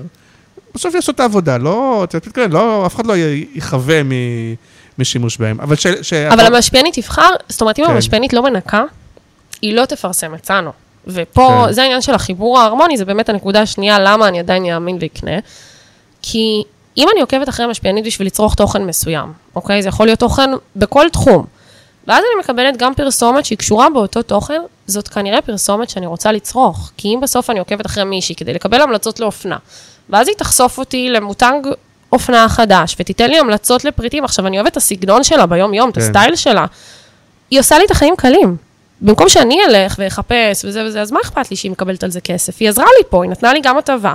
היא גם המליצה לי על משהו שאני אוהבת. נכון, והפסיכולוגית, אתה שואל את עצמך, האם אני אוהב את זה עכשיו, כי זה כמו במקרה נעליים, כאילו נגיד בלי הסווש של נייק. אז זאת אומרת, הייתי אוהבת את זה, או, ש, או שבגלל שאני רואה את הסווש, אז כאילו, אז אני אוהבת את זה. טוב, נראה לא לי יודע זה. פרסום ופרסום לא, ומיתוג אה, באופן כללי. גם משפיען, אתה אומר, אני באמת הייתי אוהבת את זה, או שבגלל שהיא אוהבת את זה, אז כבר אני אוטומטית אוהבת את זה גם. קשה להפריד. נכון. אבל, אבל, אבל אה, אה, הש- השאלה הנוספת היא באיך לבחור, זה שמרגיש שכאילו יש גם סטנדרטיזציה. כלומר, א', במה שאת אומרת, וזה גם קצת מה שהחברות האחרות, נגיד הטכנולוגיה והדברים וההיכרות וזה וזה, ואז השאלה היא באמת מי עושה את זה הכי טוב בפועל. נכון. ו- אבל גם הצד השני, וזה כן מרגיש לי שכן עוד נשאר מפעם, ואני מדי פעם מעלה את זה בפרקים עם המשפיענים, שגם מחלות הילדות, רובם נשארו, כלומר, גם מחלות הילדות, שבסופו של דבר אין הרבה מאוד אה, אסטרטגיה שיווקית וקונספט וכאלה בעולם הזה. ושלפעמים הניהול של, ה, של, של כל הדבר הזה הוא עדיין, בגלל שזה משפיע, תכף תגידי, אולי זה ישתפר עם הסוכנים וכאלה, ושזה לא תמיד כאילו עד הסוף אחראי. והנושא הזה של התשלום והעמלות והחוסר שקיפות והנתונים, ו- וכל המחאות ילדות שהיו פעם, כאילו שהם הם, הם עדיין כאילו נראות, נראים לי, ושוב, נראה לי שהם הם הקרוס כאילו לכל החברות בתחום. זהו, אז בעצם אתה עכשיו עכשיו מיישם. את אה, תסמונת נהגי המוניות, אני קוראת אוקיי. לזה, שמותג נחווה פעם אחת, אה, ובאמת ככה מקבל, אה, מקבל את התפיסה על כל התחום. אה, עכשיו, אני באמת באמת אה, פחות יודעת מה קורה אצל אחרים, אני מניחה שיש עוד משרדים וחברות מקצועיים. כן. אני יודעת להגיד שאצלנו זה, זה לא מה שאמרת ולא מה שחושבים. זאת אומרת, מי כמוך יודע על העבודה האסטרטגית שאנחנו משתדלים לעשות אה, למותגים שלנו. אה, עבודה קריאיטיבית, שבאמת, כמו שדיברנו, נקטענו מקודם, איפה לתת חופש למשפיען ואיפה לא, חלק מזה זה האסטרטגיה והחשיבה של מה יעבוד הכי טוב הפעם, אה, לעשות שילובים לפעמים בין הקריאיטיב לבין האותנטיות. אה, כל הניהול, שהוא, שהוא באמת חייב להיות מאוד מאוד מאוד מקצועי, בתפיסה שלי משפיענים זה לא שוק פרוץ, זה מאוד מאוד מסודר, כמו שעובדים בכל תחום. זה נכון שאנחנו עדיין עובדים עם בני אדם, ואם הם היו צריכים להעלות היום את הקמפיין והם קמו עם חום, או קרה להם משהו אישי, זה כנראה לא יקרה, כי הם, הם בני אדם, אבל בגדול... אז בואי בוא נתעסק רגע בנושא הזה, נגיד הניהול. שוב, ביניכם לבין המשפיען עצמו הרבה פעמים, ועוד פעם, אולי זה עניין של A-ליסט ו-B-ליסט, אבל יש את הסוכן ויש את המנהל, נכון? לרוב זה לא אתם מול המשפיען. אז זה באמת משתנה. אה, יש משפיענים שהם לא מיוצגים, הרוב אה, לא מיוצגים, התקשורת מולם היא ישירה. יש משפיענים שהם מיוצגים. או שאמא או אבא שלהם הם אה, מנהלים גם, אותם. נכון. כן. יש משפיענים שהם מיוצגים, ואז מה שחשוב זה באמת התקשורת והמערכת יחסים עם הסוכנים עצמם. אני יכולה להגיד שאנחנו באמת ביחסים יומיומיים, זה אפילו לא המילה דקתיים, עם הסוכנויות המובילות היום. קשרים שהם צריכים להיות גם מקצועית טובים, אבל גם באמת בין אישית טובים. אה, אבל לא קורה היום שהם אה, לא אחראים, הם שכחו לעלות, הם לא עשו בדיוק מה שאמרו להם, הם... אה, זה כאילו... זה קורה. זה מתמקצע כאילו? הם... כן, התחום לגמרי מתמקצע, כי תראה, נראה לי שכמו בכל דבר, ברגע שנהיה בו הרבה כסף, ואנשים רוצים לקבל את הכסף הזה, אז הם יודעים להיות מקצוענים. יש משפיענים שזה העבודה שלהם לכל דבר, הם נותנים את הלב והנשמה, אנשים אפילו לא יודעים עד כמה זאת עבודה קשה, מה שהם עושים, והמשפיענים המובילים, הדברים האלה לא יקרו איתם. ברור שזה קורה, אוקיי? ברור שיש משפיענים שהם פחות אה, אה, עובדים בשוטף, יש אבל הם התאימו ל... יש נובורישים של משפיענים, כאילו, משפיענים שעלה להם מהר והם כאילו צעירים בתחום, יש דבר כזה? אתה מתכוון? אה, אני חושבת שדווקא, אתה יודע, אלה ש, שמרוויחים וזה, הם הכי מקצועיים, אז לא, דווקא לא. לא, אלה החדשים, שהם פתאום נהיו לפתע משפיענים חזקים, הם עוד לא מנוסים, ואז הם מין נובורישים של משפיענים כאלה, יש דבר כזה? נראה לי שזה יותר, זה היה יותר רלוונטי פעם. באמת, כן. שכל הדבר הזה רק התחיל היום, כולם מבינים, המשפיענים, מי שרוצה להישאר שם, ולהישאר בתודעה, ולהישאר בעבודה הפרסומית, שהוא צריך לתת בראש. אבל עכשיו, כל הזמן יש עוד ועוד משפיענים חדשים, לא? כל הזמן, מה? ושוב, הדברים האלה קורים, כן, אבל זה גם חלק מהעניין של, אפרופו איך בוחרים, והעניין של הניסיון, לדעת מי מקצוען אמיתי. אה, ומי לא, ויכול להרוס את הקמפיין, ואתה יודע, להביא טלפונים אה, באמצע הלילה של כולם על הקרייסס הקטן. אה, לנו זה כמעט ולא קורה היום, באמת, כי אנחנו, אנחנו מכירים, כאילו זה מוזר להגיד, אבל אלפי משפיענים, אנחנו יודעים להגיד אם הם טובים או לא טובים, אנחנו נבחר לעבוד עם אלו ש, שיהיו מקצוענים ויקחו את הפרויקט ברצינות. וגם הם באיזשהו מקום סוג של, הם, הם גם הספק וגם לקוח שלכם, כלומר, גם איתם אתם צריכים להיות הוגנים ומקצועיים וכאלה, כי אחרת הם לא ירצו לעבוד. נכון, נכון, כאילו, למשפיענים יש היום אפשרות בחירה, וחשוב לנהל את המערכת יחסים שהיא אה, קשובה, מכבדת, אה, הדדית. זה נכון שכביכול אנחנו הגוף המשלם, אבל הם בסוף הגורם ש, שישפיע על הצלחת הקמפיין. אה, ואין ספק שהמערכת יחסים הזאת מאוד מאוד מאוד חשובה, ובהחלט זה משהו שאנחנו משקיעים בו הרבה, וגם, אתה יודע, הוא נבנה באופן טבעי אחרי כל כך הרבה שנים. אז אני חושבת שלחברות שהן ככה עובדות באופן רציף עם משפיענים, הדברים האלה כבר לא קורים, וצריך לבחור את החברה שיש לה מערכות יחסים טובות עם משפיענים ועם סוכנים, ולא את זו שפונה אליהם ככה באופן אה, ראשוני ולא יודעת מה יצא. אז בסופו okay. אוקיי. של דבר, כמו כל דבר... ותגידי מילה על הכסף, שזה כן עדיין בהרגשה, שוב, אולי בתפיסה, ש... ופה צריך להגיד ביושר, גם מעולם הפרסום הקלאסי, חוסר שקיפות, עמלות, דאבל עמלות, כל הדבר, בואו נודה, גם עולם הפרסום הקלאסי הוא לא חף מזה, אבל גם יש הרגשה שאתה, ש, שאין שקיפות, אתה לא יודע כמה אתה משלם אה, לחברת משפיענים, כמה מקבל באמת המשפיען, אה, כמה יכולת אולי לקבל אחרת, כמה באחוזים, כמה... הכל, אה, וגם אין איזה חברת בקרה של משפיענים כזה, נכון? כאילו... לא, המחיר, המחיר יכול להשתנות... או אה, להגיד עובדים עליך, לא עובדים עליך. לא, אין חברה כזאת, למיטב ידיעתי. אה, תראה, בסופו של דבר אמון... כמו בכל דבר, אה, צריך לתת אותו וצריך לנסות. אני גם מאמינה שלקוח שיעשה פעם אחת קמפיין עם חברה ויראה שהוא עבד, ייתן באמון, יראה שההשקעה הצדיקה את עצמה, הוא ייתן אמון גם בתקציב שהוא השקיע, ואם לא, זה לא... לא, זה לא שחברה באה ואומרת, תקשיבו, אני נגיד לוקח, אני, ופה אפשר להיות mm-hmm. כאילו גם קפיטליסטים, אני לוקח 15 אחוז מעל ה... 20 אחוז, 50 אחוז, לא משנה מה, זה המחיר, נכון. זה מה נכון. שהמשפיען מקבל, וזה העמלה ש... זה לא עובד ככה. אה, זה כן עובד ככה. זה כן עובד ככה? גם עובד ככה. אה, זה יכול לעבוד בצורה הזאת. אה, תראה, אני חייבת להגיד, יש עניין גם באמת של אתיקה מול המשפיענים. כן. אה, בסופו של דבר, למשל, אנחנו בשאר, יש לנו כוח גנייה משמעותי מול המשפיענים. רוב המשפיענים בארץ עבדו איתנו כמה וכמה פעמים. יש להם אינטרס אולי לעבוד איתנו במחיר טוב יותר, אני לא יודעת, אבל אולי.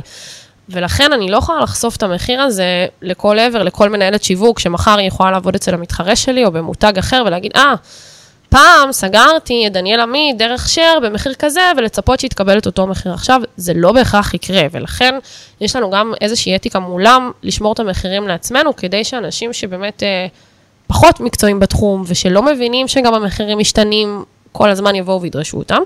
אה, אבל יש הרבה מקרים שאנחנו כן יכולים, ואנחנו כן חושפים את המחיר של כל אחד, ואת העמלה שלנו מעל. העמלה שלנו באופן כללי היא תמיד אה, גלויה ללקוחות. אה, אני לא, שוב, לא יודעת איך זה עובד במקומות אחרים. אה, עכשיו, דרך אגב, עוד משהו שככה עוזר לסדר את העניין הזה, זה כל הנושא של אפיליאציה. ברגע שחלק מהתקציב של המשפיען בעצם מגיע רק בעקבות התוצאות שלו, ללקוח הרבה יותר קל אה, להשקיע את התקציב. נכון, אה, גם פה יש עניין של אחוזים וכאלה, כמה אחוזים. אה, כן, גם- אז גם אתה יודע, אנחנו לא? שקופים, אנחנו שקופים, אנחנו כן, אומרים. באחוזים גם אתם גוזרים, כן, כאילו זה חלק מהמודל. נכון, חלק מהמדיה. כן. אה, אנחנו שקופים. גם, גם הלקוחות נהיו יותר מומחים עם השנים? כלומר, אם בהתחלה הם היו קלולסים לגמרי, את מרגישה שהלקוחות היום גם יותר מבינים? באופן איך השוק חד עובד, משמעי. איך בוחרים את אמ, התמחרים, איך לזה, שהם... הם, תראה, יותר קשה לערבב אותם, פעם, ככה? פעם בכלל היה צריך לא להסביר שחלילה להם... מי שרוצה לערבב את הלקוחות, כן, לא, אנחנו באמת שלא. כן. אה, פעם היה צריך להסביר מה זה משפיענים, איך עובדים עם משפיענים, למה המותג צריך משפיענים.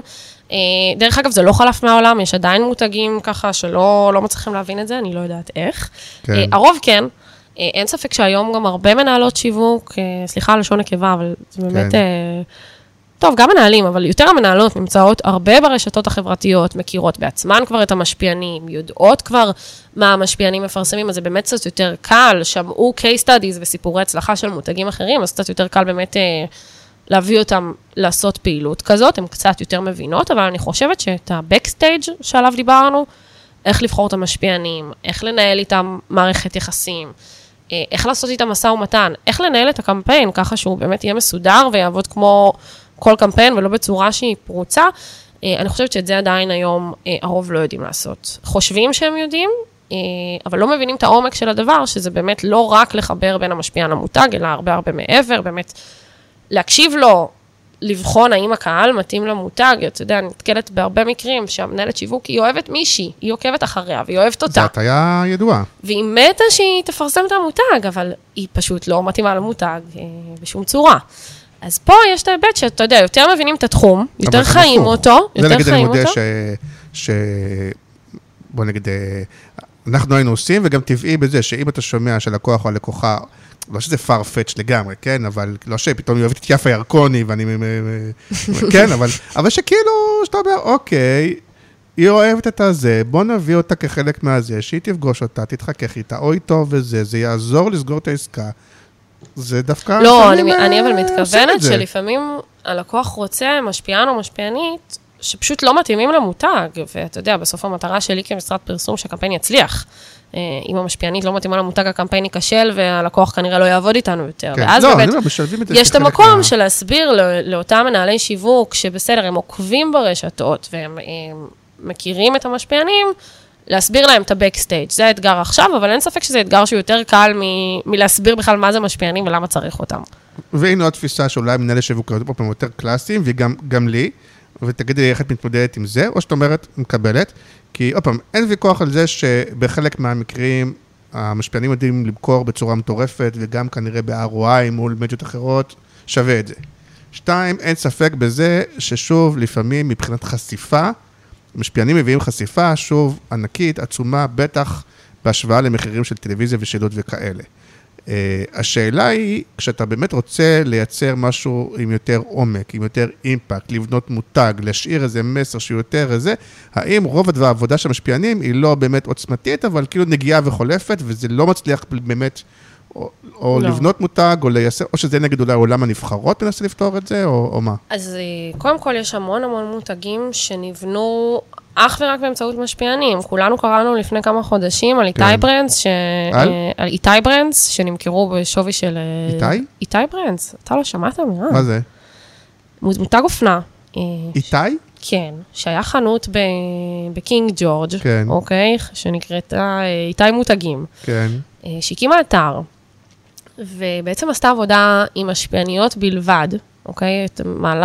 כל מהלכי הפרסום שלהם היו משפיעניות וסושיאל בלבד. אה, המותג נמכר לפני אה, ארבעה חודשים לדעתי, משהו כזה, אולי קצת יותר, אה, לפי שווי של 50 מיליון שקל. אנחנו מדברים על מותג שבעבודה של שנה-שנתיים, רק עם משפיעניות, עם תקציבי פרסום כנראה הרבה יותר קטנים ממותגים אחרים. אז זה לא שמעתי, אבל הדוגמה הקלאסית. הייתה, שכחתי את השם שלהם, שלפני כמה שנים, שבאמת נבנו רק ברשת, וגם. רשת אופנה, שעכשיו כבר חצי פשוט הרגל, או חצי כבר לא קיימים. שהפכו להיות חנויות אה, פיזיות, והתחילו רק כחנויות אה, e-commerce. ונבנו- עתיקה? כן, הדיקה, נגיד, אז, אז לפני, נכון, לפני כמה שנים היו נותנים דוגמה את הדיקה, שכאילו צמחה רק מהרשת ו-e-commerce וזה, ונהייתה חנות כן. אמיתית, ועכשיו היא כאיזה חצי, נכון? אני יודעת איתה? שדיקה הם היום קבוצת גולף, ודווקא... כן, הולך להם? נראה לי. אוקיי. בכל מקרה, כן. אה, אז הנה איתי ברדס דוגמה. עכשיו בוא ניתן דוגמאות שהן ככה בוא אפילו... ניתן דוגמא שאתה מכיר, את אומרת. עוד יותר, לא, לא כן. בטוח שאתה גם את זה תכיר, אבל אה, לצורך העניין יש לנו לא, היום ברור שיש מותגים- דוגמאות שהן כאלה, אבל אני אומר מותגים באופן שהם גורף. של המשפיענים. אה, ביי כן. נטע, המותג של נטע אלכימיסטר, הוא מותג של נטע אלכימיסטר. זה מותג שנמכר בסופר פארם, בטרמינל איקס, בעוד אתרים. לדעתי, אני באמת לא יודעת את המספרים שלהם, עושה מכירות מטורפות. מושתת לא על משפיענים, על משפיענית אחת. כן.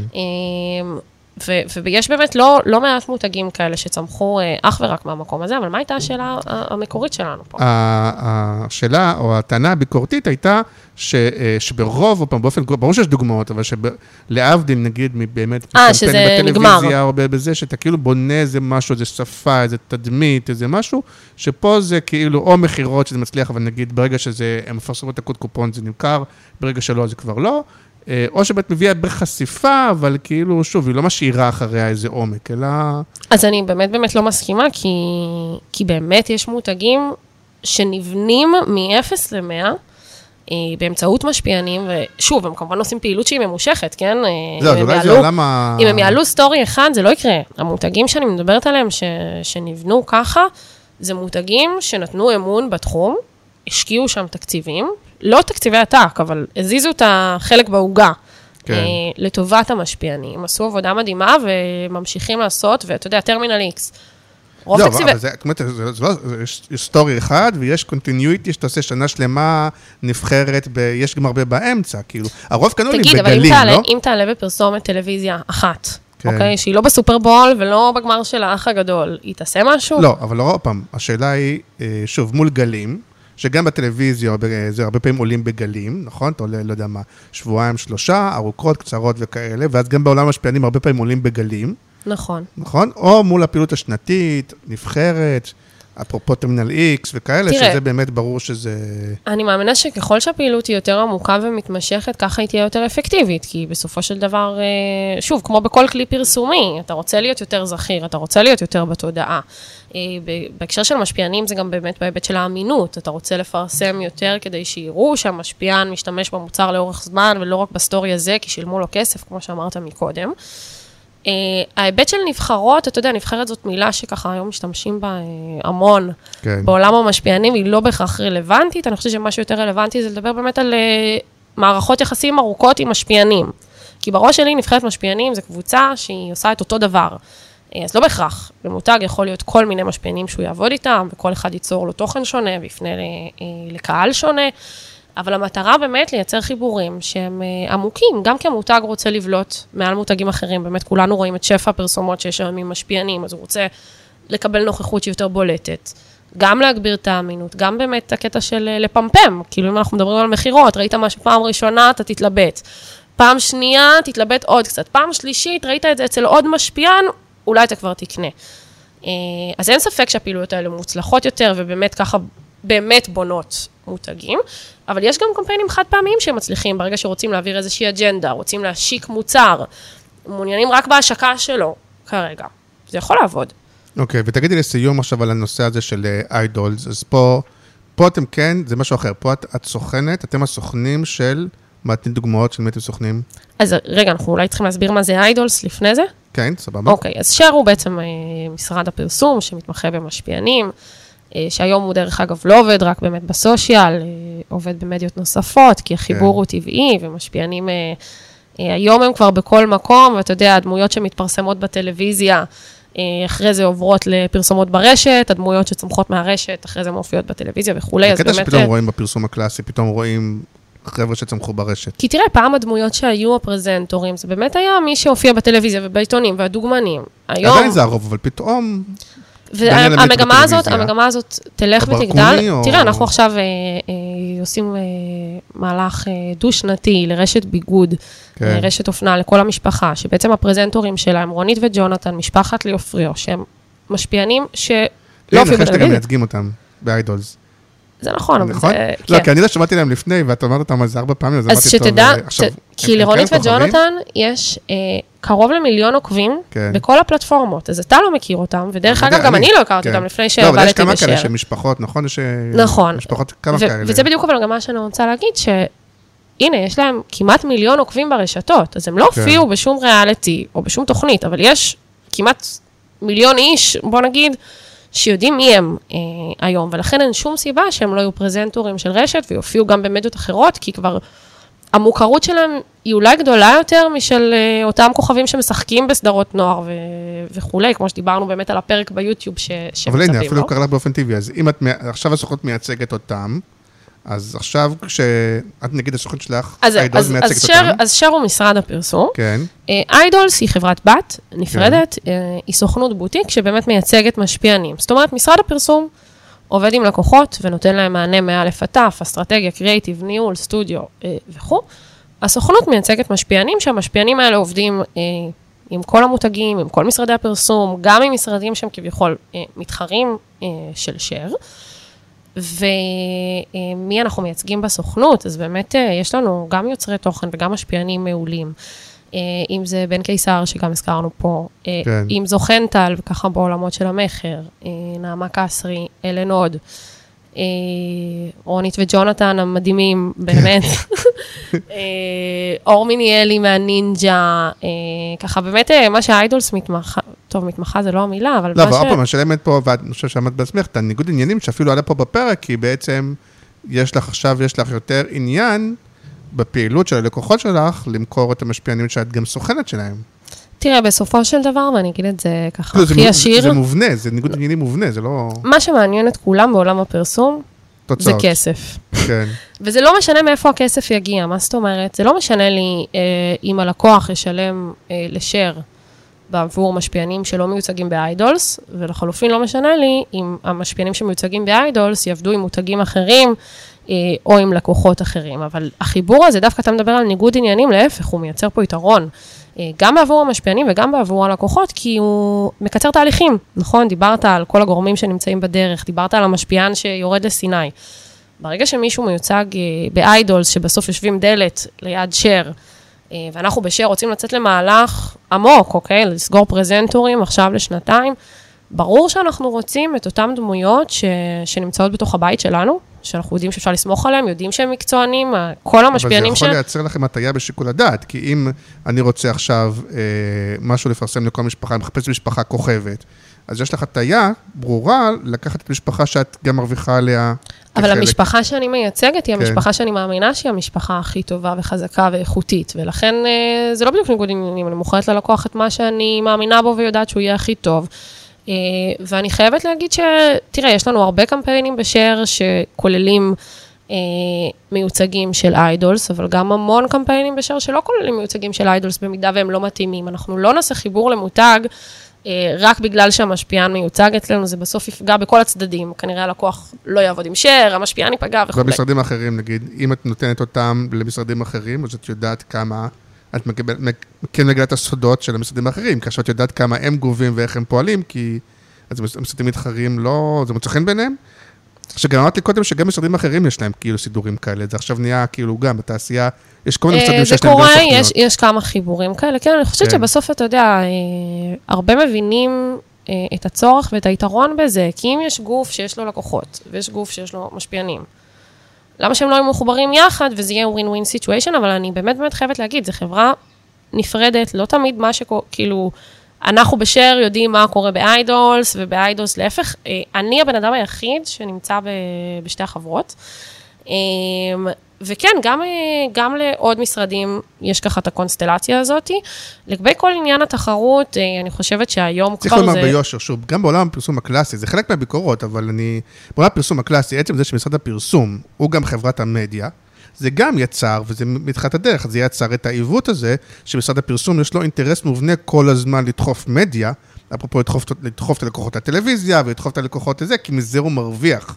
שוב, היה פה נכון, כי, כי, כי אבל הוא... שתדע שדווקא בהיבט הזה זה לא נכון, למה? אז מצופה יש לי- מהחברות החדשות והדיגיטל והזה החדשים שיש, שיהיה להם מבנה, שהוא, אני אומר שוב, אבל אני חושבת שזה מבנה הפוך. אתה יודע? כי אני אסביר זה- למה. דווקא לא תמיד יהיה לי אינטרס להציע ללקוח של שר את כן. המיוצג של, אה, את המיוצג של איידולס, כי... אז כאילו אני, אני בעצם הורסת את הכפילות שיכולה להיות לי. מה זאת אומרת? יש לי כבר לקוח של שר שאני יכולה להציע לו עוד משפיענים, אולי את המשפיענים של איידולס אני יכולה להציע למותגים אחרים שהם דווקא לא מותגים של שר, ובעצם להרוויח אה, משני הכובעים.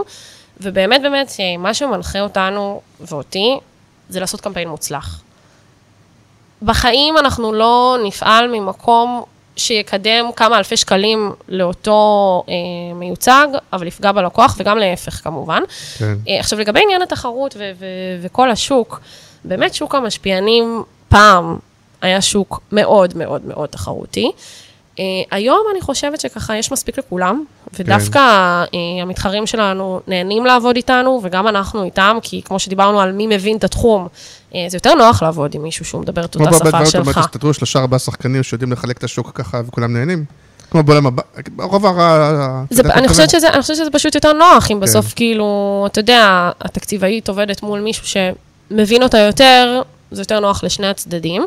אה, וזה win win situation לכולם, באמת, אה, המתחרים הגדולים של Share הם הלקוחות הגדולים של איידולס. היחסים שלכם עם משרדי הפרסום, עם משרדי הדיגיטל והיח"צ גם כאילו טובים? אז הרבה ממשרדי הפרסום, הדיגיטל והיח"צ הם לקוחות שלנו, אה, ובעצם אנחנו נותנים להם שירות של, של משפיענים, מין, אתה יודע, מעטפת משלימה למהלכים שלהם, אם זה מיניקובסקי שאנחנו עובדים איתם צמוד, שיש להם צוות מדהים שבאמת מעביר אלינו את פעילות המשפיענים שלהם, אם זה הפי, שאנחנו איתם במערכת יחסים מאוד מאוד ארוכה, וגם משרדי הפרסום הגדולים, כמו אה, ענבר מרחב, ועוד ועוד ועוד, אה, קבוצת אדלר, שפונים אלינו כל הזמן אה, אה, לעבודות משפיענים.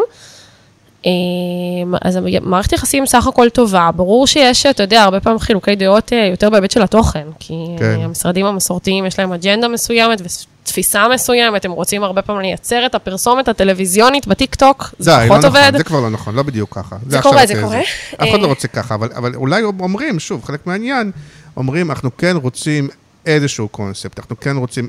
אני לא חושב שמשרדים, אף אחד לא בא ואומר, אני רוצה לעשות פרסומת שהיא כמו שהיא בטיקטוק. קורה הרבה, פעמים, לא- קורה הרבה פעמים שלוקחים אלמנטים שהם טובים לטלוויזיה או לשילוט או, או לזה, והם לא טובים לסושיאל, לצורך כן. העניין לוגו. אה, פרסומת טלוויזיה. תרצה שהלוגו יהיה מאוד מאוד בולט, פרסומת בסושיאל אתה תרצה שהוא יהיה פחות, שהוא יותר אותנטי, מבין, כן. ופה יש חילוקי דעות לפעמים, אה, אבל סך הכל מערכת היחסים אה, היא טובה. אני חושבת שמשרדי הפרסום והיח"צ אה, אוהבים לעבוד איתנו ו- ובאמת לקבל את השירות הזה. אה, אני שואלת את עצמי למה עדיין אין להם את המחלקות האלה, אה, אחרי עשור.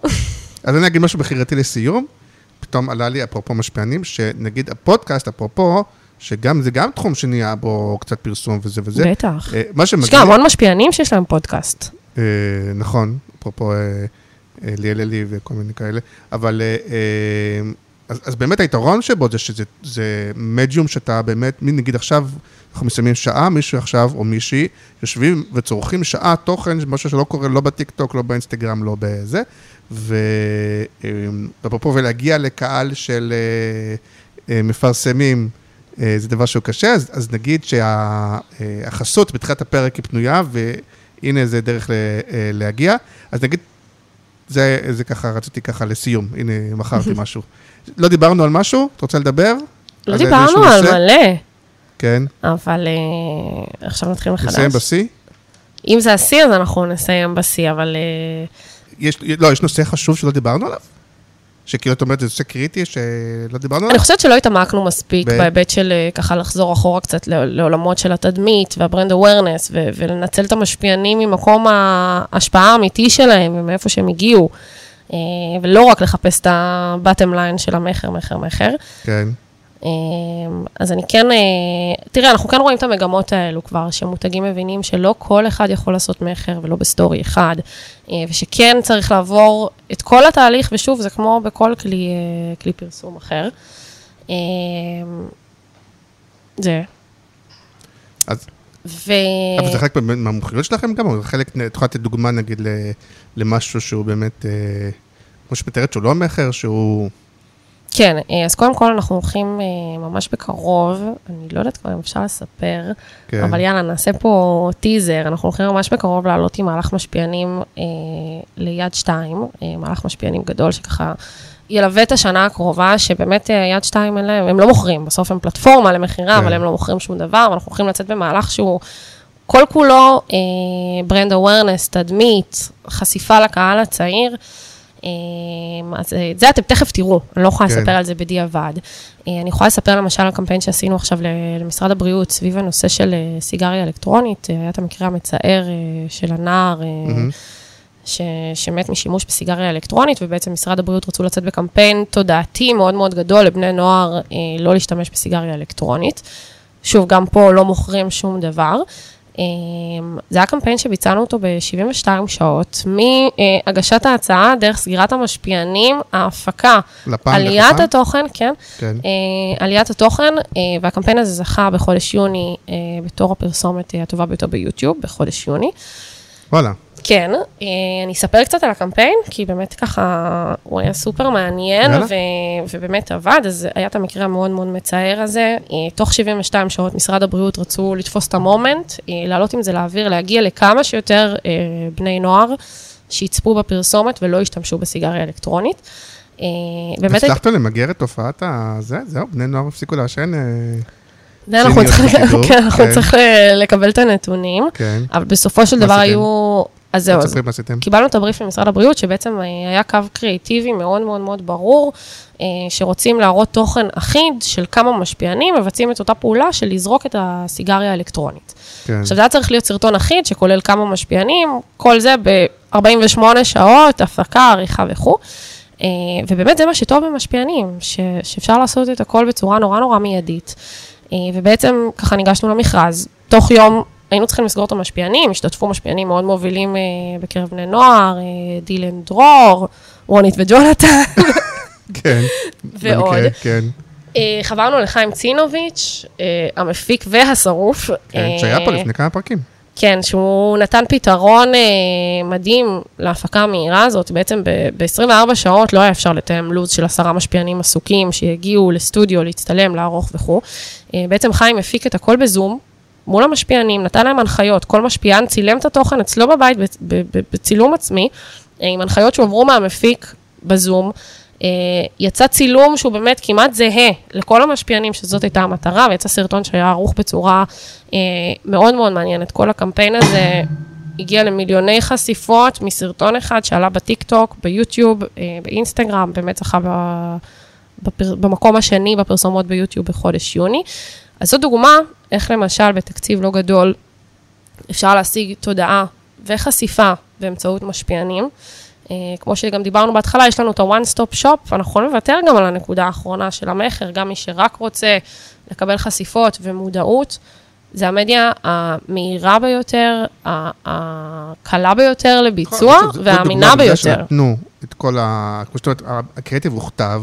האם בסוף הקהל שרואה את המשפיען, שכל המשפיענים זורקים את הסיגריה האלקטרונית לפח, שזה מאוד לא אותנטי, וזה מאוד מרגיש לפ"ם או משרד אה, זה וזה, בסוף האם זה אפקטיבי, או שזה מרגיש, מבינה מה מתכוון? כן. כמו- בטלוויזיה, כל מיני סרטי כאלה, אני לא, שזה כאילו בסוף... תראה, אז כמו שדיברנו בהתחלה, אם אנחנו לוקחים משפיענים שמחוברים למסר, אוקיי, שהם באמת נגד. כן, אבל פה אה, נגיד, את- נתנו לכולם לעשות אותה פעולה, זה מאוד לא אותנטי, אז זה לא היה מאוד בדיוק אותו דבר, פרסומת. כל משפיען ככה דיבר ונתן את המשפט שלו, שמתחבר אליו, אבל כן הייתה מטרה לייצר באמת סרטון שהוא קריאיטיבי ואחיד ותופס את העין בהיבט הזה, ופה השילוב גם באמת בין הקריאיטיב המוכתב ל- לאותנטיות. טוב, מבחינה קריאיטיבית אני מניח שאנחנו עדיין נהיה חילוקי דעות, ושוב צריך להגיד, אני בא מעולם אחד, ואתם זה, ואין פה צודק ולא צודק, ואני חושב שבסוף המתח הזה, או הדינמיקה, או הקונפליקטים לפעמים, בין העולם הקלאסי לעולם החדש, בין ה...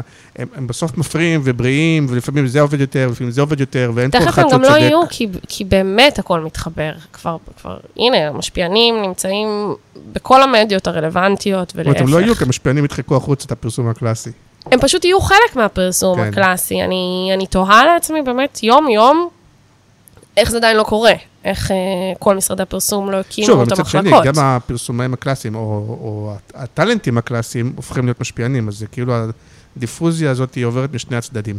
אבל אנחנו נסיים כאן, כדי שאנחנו אה, אה, ניתן למאזינים ככה אה, לעצור ולא נאכל להם את הראש. נגיד תודה רבה, באמת אפשר להמשיך לדבר על זה יותר עוד ועוד, נגיד שגם את נמצאת ב-Creative First, אז אם יש שאלות ו- וכאלה, נכון. וויכוחים, ו- ו- ו- ודיונים, ו- וכאלה, אז אפשר למצוא אותך. אה, ותודה רבה, היה כיף. תודה לך, היה לי את ממש טובה כיף. בזה. כן? דברים אז תזמין אותי. שוב, אני יודעת שיש קטע כזה שאתה לא מארח מישהו פעמיים. למה? היו כאלה שכן. אז יאללה, אני מחכה להזמנה שלי, יש לי כבר אה, את הנקודות לפעם הבאה. סבבה. תודה, היה כיף. יאללה ביי. ביי.